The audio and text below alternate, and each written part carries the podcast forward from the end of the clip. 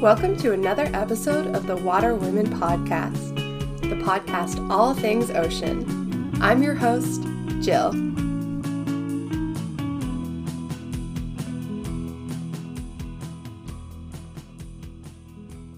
Welcome back to another episode of the Water Women Podcast. Thank you all so much for coming back for another episode. I am so excited to have you here to learn something with me. And we're just coming off the end of Shark Week, but you know, can you really have too much of a good thing? And like, I love sharks, so I think we're gonna keep it going and we're gonna keep talking about sharks today, you know? Like, they need some good PR, they need, we need to learn more about sharks. You always need to learn more about sharks and the ocean in general, but today, sharks, okay? So, we are joined by Laura Garcia Barcia, and we actually have some interesting topics going on today. So, she is doing her PhD and she studies the shark fin trade. So, whether or not it's safe for consumptions, the effect that mercury has, she says it a lot better than I do. So, let's just get started with this episode. All right, so welcome to the Water Women Podcast. I am so excited to have you on today. I have a lot of construction going on outside my window right now. So if you hear that, I do apologize, but I will get you to introduce yourself with your full name and your pronouns and a little bit about who you are and what you do. So, uh, my name is Laura Garcia Barcia. I'm a she, her, uh, female. and I am a, a marine biologist at FIU, and my PhD research focuses on shark toxicology that means that I'm interested in how pollutants accumulate in sharks and how that could potentially affect their health and the health that be- of people that eat those shark products. Interesting. I cannot wait to dive into that. But before we get to where you are now, let's talk about what brought you here. So, when did you really like fall in love with the ocean and sharks in general? What kind of made you want to pursue this? So um, I'm originally from a small town in Barcelona, in Spain, and we didn't live super close to the sea, but we did get to go to like the beach a lot. The Mediterranean Sea is a beautiful sea um, to grow up next to, and I just really liked it since I was little.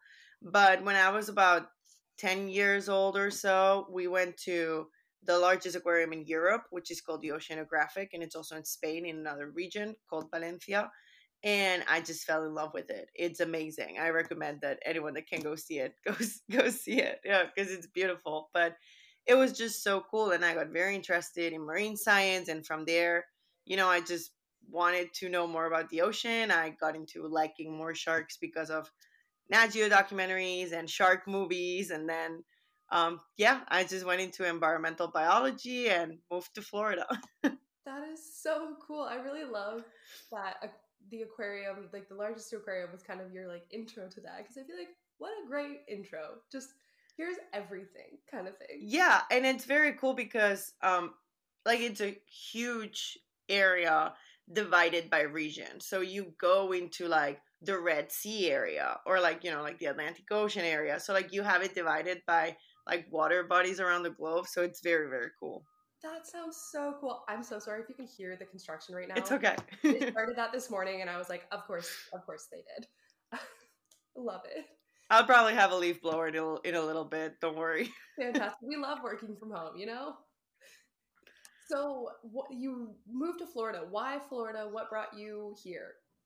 So, um, unfortunately, um, even though Spain's a very important fishing nation, we don't invest a lot in marine research. So we don't even have a marine biology degree, which is pretty sad. Oh, wow. So I had to study environmental biology, which I loved. But on my senior year, I was allowed to go abroad somewhere that had marine bio electives to take all of those marine bio classes and come back with a more like marine environmental biology kind of degree.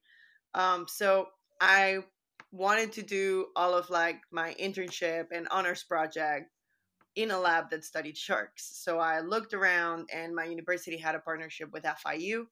And so that's where I found Mike Heithaus. And then I just moved to FIU for my senior year and started working with Mike even before I started my classes. Oh, I love that. That's amazing. So, did you do a master's in between your undergrad and your PhD, or did you just jump right into a PhD? so I went straight onto a PhD wow. because I've always wanted to be a university professor, and I knew that ultimately for that you needed a PhD. Um, and having been working with Mike for a year already, I had a solid project. I knew what I wanted to do. So we actually both thought there was no need for it.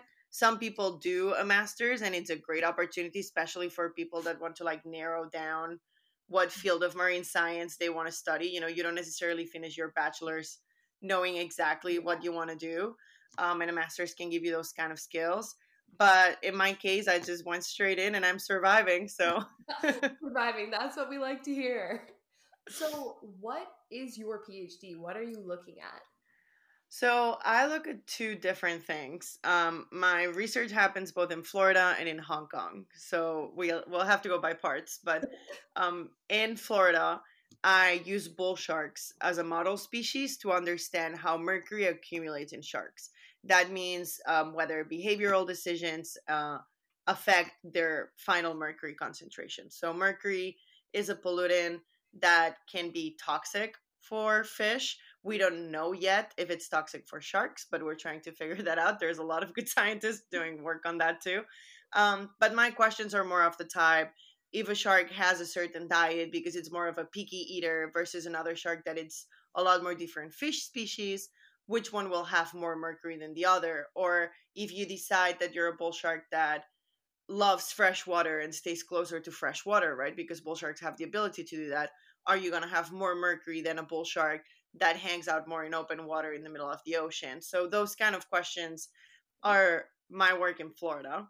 And then in Hong Kong, I look at the mercury levels in shark fins and whether those are above or below safe human consumption. Oh. And so I study the most of the top traded species, which would include, you know, like all of the great hammerheads, black tip, oceanic white tip, the bull shark, also tiger shark. So um, I get to work with a lot more species there.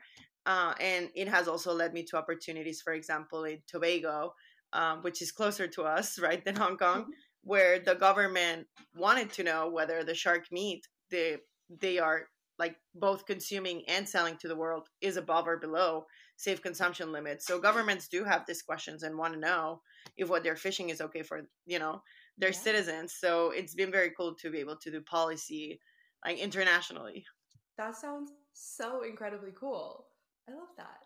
So how do you determine like I guess what is the safe consumption limit? How do you determine this? Like how are you doing this project? Um, a lot of chemistry, believe it or not. I'm I spend more time in the chemistry department than in the biology department these days. Um, but thankfully, we have a very nice uh, head of the chemistry department here at FIU. But so basically, you would grab a muscle sample or a fin sample, right? Um, when we get uh, samples from Hong Kong, for example, we get fin trimmings, which are pieces of fin that the sellers discard when they're preparing a fin for it to look pretty on display. Whatever they cut off, they sell for the locals in smaller bags and those are cheaper so locals use it to make like their own soup at home or other things um so we buy those every like so often throughout the year and then with collaborators in, in hong kong they get identified to species um, using genetics and once they know which species they are i get the top traded species and with chemical analysis i like tell how much mercury there is. So basically, there's a machine in which after I digest the sample and prepare the sample, which takes me like two weeks, I can put the sample in the machine, and then the machine's like, this is how much mercury it has. Um, in regards to the limits, it would depend. So, for example, Europe has a limit of one part per million. Uh, Hong Kong has 0.5 parts per million, which is, you know, half of what Europe has. So it just depends on what each country considers. And so parts per million of mercury is something that's very abstract for us. Um, but that's actually very little. Okay. So um, only tuna, swordfish, larger sharks will be above that limit. The normal fish you go buy at a store here in Florida, you would go to Publix, right?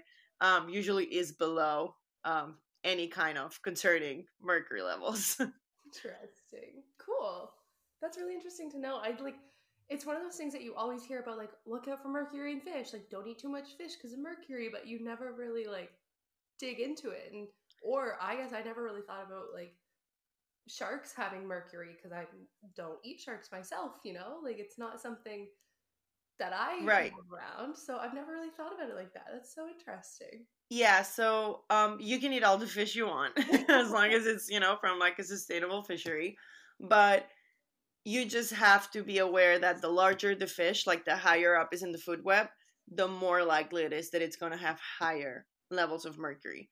So, for example, tuna or swordfish are something that especially pregnant women and children should avoid eating, especially like consistently, right? Yeah. Um, but we are learning, and this is still, you know, a growing field of research, but we're learning that there are other elements that can counteract the toxicity of mercury, like for example, selenium. So if uh, you know, a can of tuna is very high in mercury, but also very high in selenium, that selenium can offset the mercury that you find in that can. So uh, we're looking into those interactions right now. It's you know again a growing field, um, especially in shark research. Marine mammal people have known about this for longer. I don't know why shark people didn't, but um, it's okay. We're figuring it out. Um, so you know we're we're looking into that now, which is very interesting too.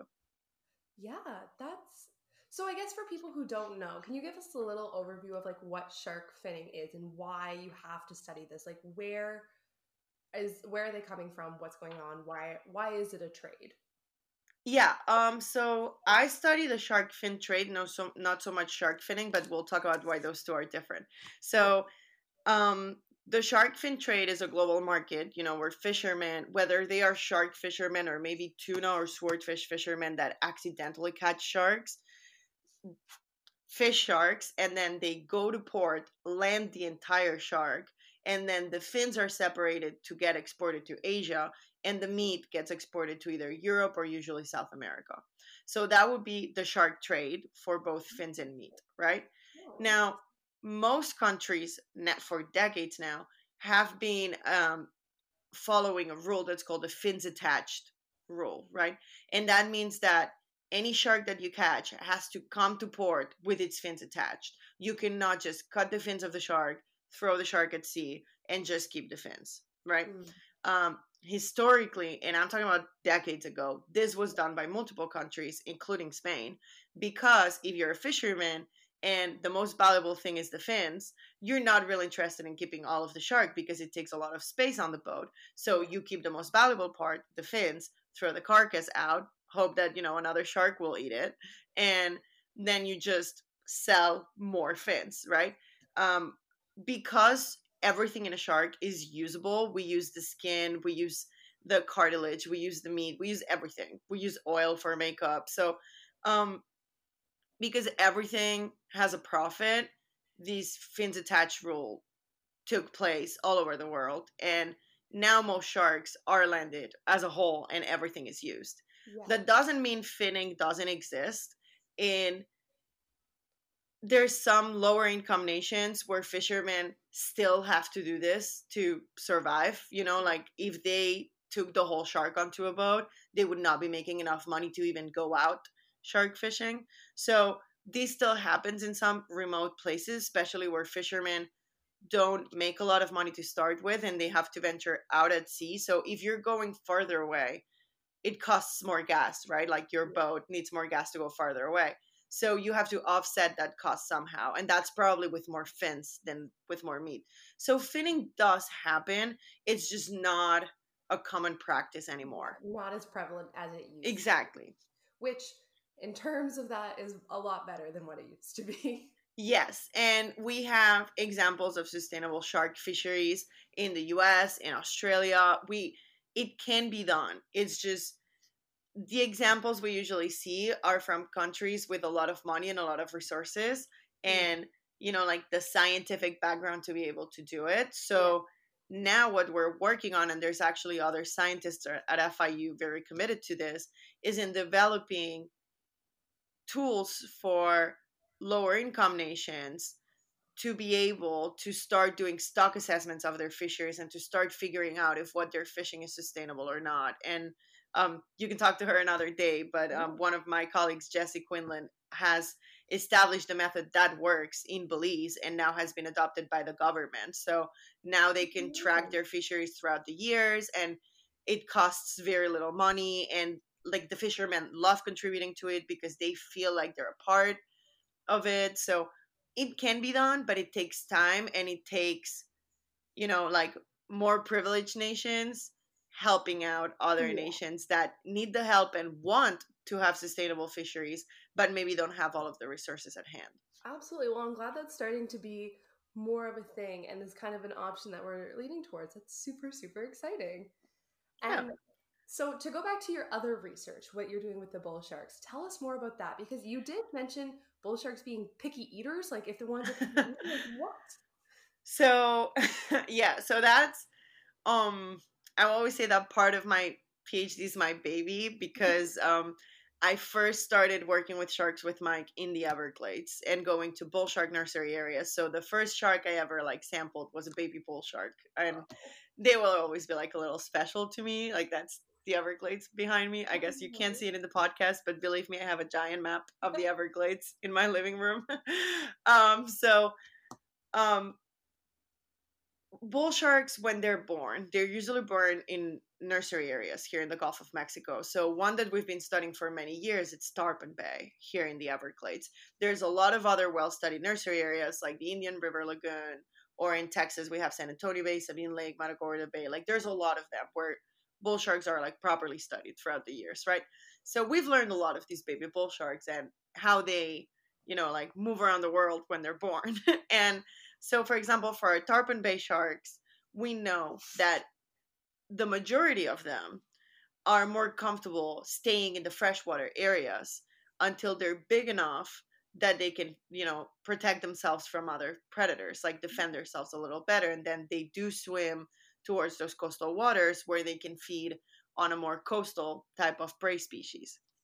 However, at those same sizes of like sharks that are like just born like one two years old we have some sharks that when young just decide to take the risk and go feed on those coastal hmm. food webs.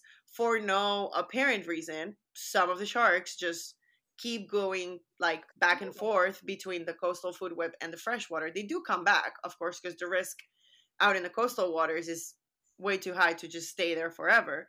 But Yeah. they do these trips like all the time just to go out and feed and if you take a muscle sample from them you can see um, that their chemistry their carbon and their nitrogen chemistry is different. It's more similar to those of sharks that always feed on salt water than you know their counterparts that were born at the same time that just stay in fresh water until they're big enough and they feel secure enough to go downstream. So um, one of my big questions was like well does that affect their mercury levels? If we look at the mercury content of these sharks that like consistently go downstream are they going to have more or less mercury than the ones that feed in fresh water all the time until they're you know like four or five years old and they leave the nursery?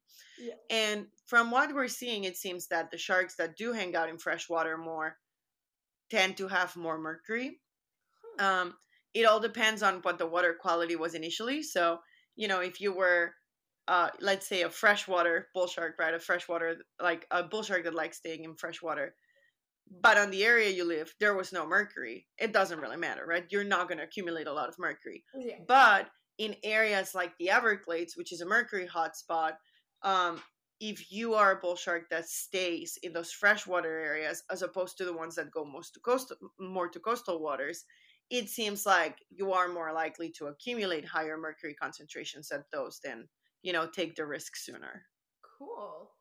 That's interesting. Now, does this mercury have any like we've talked about how it affects us as humans, but does it have any effect on the sharks themselves? Like does it hurt them? So- okay for them? Like what happens with that? So that's a great question, and we still don't know. Um, we also have a colleague, Maria Savando, who's looking into that right now. So we're all like, everyone that's interested in mercury and sharks is like itching to see her results. They're gonna be amazing. But- yeah, but um, so right now we know it affects fish, like bony fish, in certain ways. So um, mercury in itself as an element is not toxic, but there are certain types of mercuries, like methyl mercury, that are toxic. And methyl mercury is the one we more readily accumulate just because of its type of chemistry. It like associates better with our cells, and we just like accumulate it easier than other types of mercury, right? So um, methyl mercury is a very potent neurotoxicant, and that just means that it will affect your central nervous system. So for fish, that means reduced swimming performance. Fish don't swim as fast, or they swim like at an angle. They don't like quite swim straight. Um, yeah, it's pretty sad. and then, um, you know, you can have problems with mating behavior, like they don't try to mate when it's mating season, or they have no interest in mating at all. They can also have no interest in eating and become super, super skinny until they ultimately die. Um, and we can also see tissue damage. We can see liver failure. We can see overall you know, like tissue damage on the gills, and like ultimately, if the methyl mercury levels are very high, bony fish will die of this toxicity. With sharks, we just don't know right now. Yeah. So sharks have been around for millions and millions of years. Um, very recent studies are starting to show some evidence that some species, like for example the bull shark, um, might have mechanisms to get rid of that toxicity, which would also be very cool. Um, but again, we're we're all we all come from like a marine biologist training kind of perspective, and we're diving into like deep chemistry. So we're working with very good chemists and biogeochemists to figure out all of these cycles and all of these dynamics because we can't do it on our own. So it is a very interdisciplinary work that requires time and there's only like very few experts in this kind of like mercury like getting rid of mercury mechanisms studies so we're on it and we will figure out if mercury is in fact a problem for sharks or not we know for sure it is a problem for humans that will consume these high levels of yeah. mercury coming from shark products um, but yeah i'm really curious to see what it does to sharks because i think it's going to be very dependent of the area of the world we're talking about, whether, you know, like these sharks are hanging out in areas where mercury is high to start with, the diet of the sharks, and the size of the sharks. So I think yeah. maybe a little shark, if you put a little shark in an area where there's going to be a lot more mercury, it's going to potentially do worse faster, right, than a larger yeah. shark, maybe. But we don't know any of this and we're like still figuring out that's what logic would say but you know then sharks come and do crazy things so um, you will have to stay tuned for this kind of research and results. oh, I love that. That's so exciting. It's also one of those things that's like through your undergrad, you're like, I'm not really a big fan of chemistry. So, like, that's right. why I like marine bio. And then you get to your PhD and you're like, well, oh, yeah. So, that was exactly my case. I was not a chemistry fan. Like, if you talk to my high school teacher, she's floored. I'm doing my PhD on this. Like, she does not understand how this happened. But mm. when I started environmental biology, um, because it was environmental biology, not biology by itself, we had a huge portion of our major covering ecotoxicology as a course. Like instead of being just like a one semester class, it was a full year class. Oh, wow. So we took a lot of credits on it, right? Yeah. And I got really interested on it because we kept talking about different examples of different like both organic and inorganic pollutants and examples of how people, you know, just like start using a material, think the material is amazing and perfect and it's going to fix half of the problems of the planet. And then 30 years down the road, we find out that using that material, you know, indiscriminately has caused a lot of environmental mm-hmm. problems. And throughout history, we've done that multiple times. And I think one of the latest examples is plastic for us right now. So, um, you know, it's just crazy to see that pat- pattern being repeated over and over of like, oh mm-hmm. yeah, like DEET. Oh my God, DEET is amazing. Like, let's spray kids with DEET. And now like DEET is banned, right? So it's just to see that cycle. Right, it keeps happening. So I'm very curious about how we let it keep happening over and over.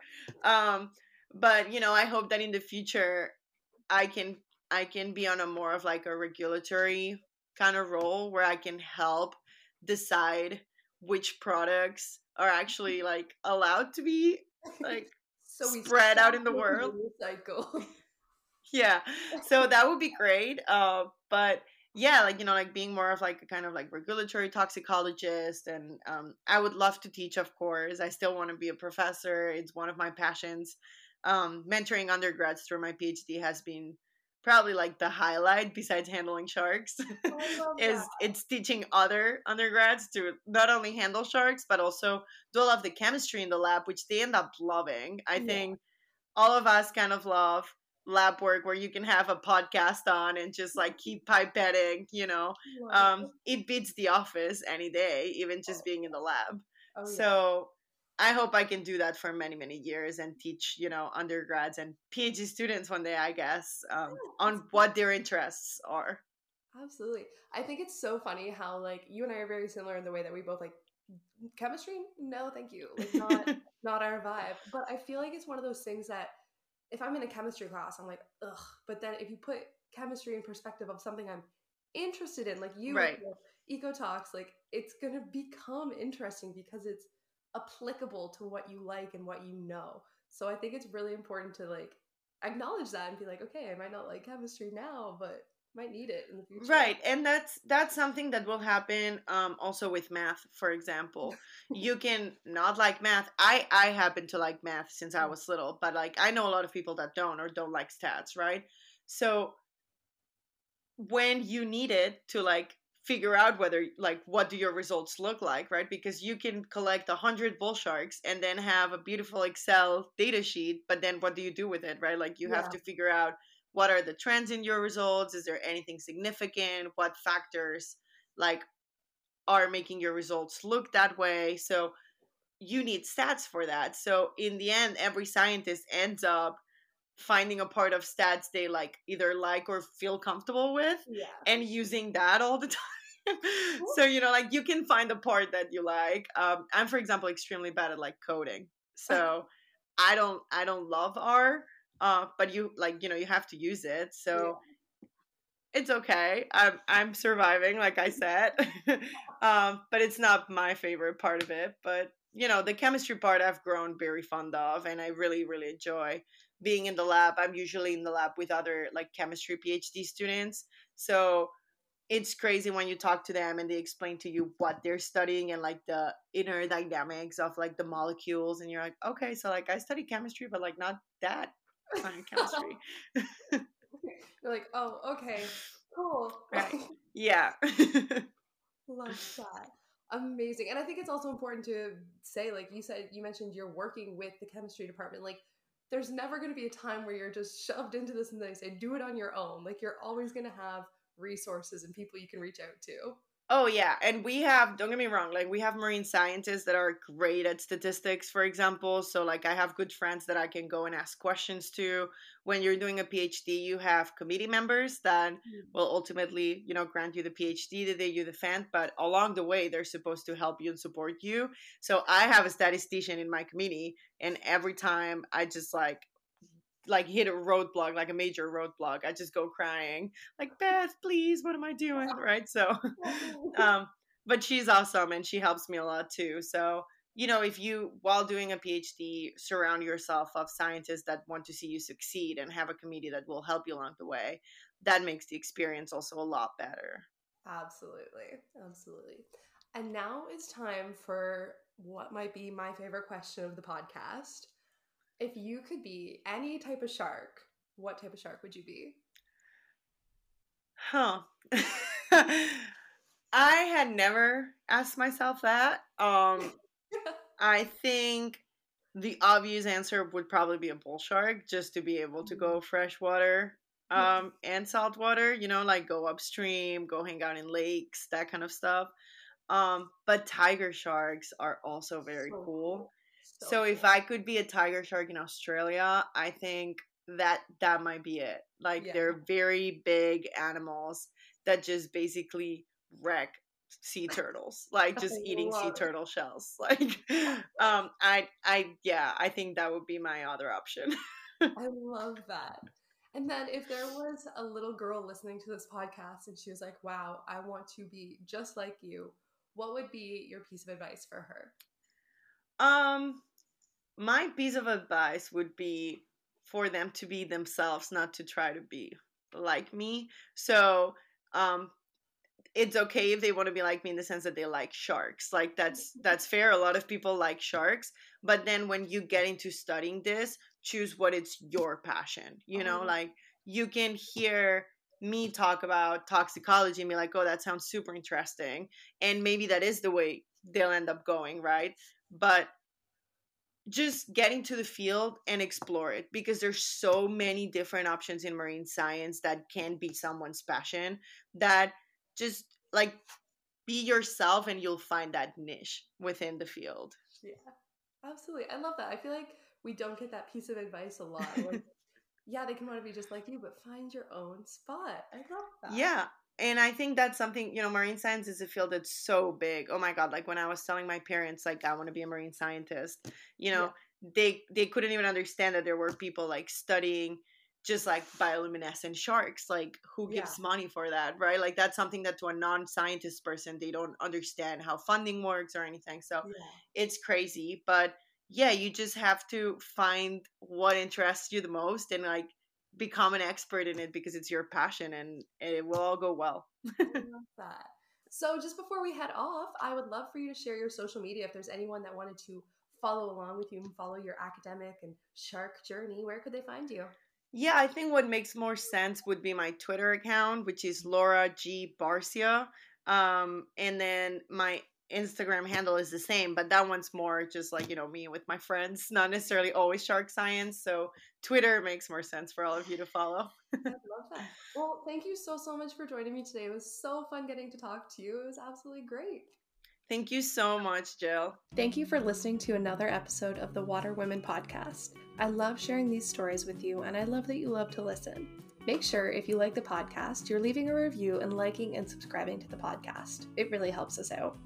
You can find us on Instagram and Facebook at Water Women Podcast and on Twitter at Water Women Pod. You can also check out more from us, including quizzes, blog posts, and shop our site at waterwomenpodcast.ca. Thanks again for listening, and until next week, stay salty.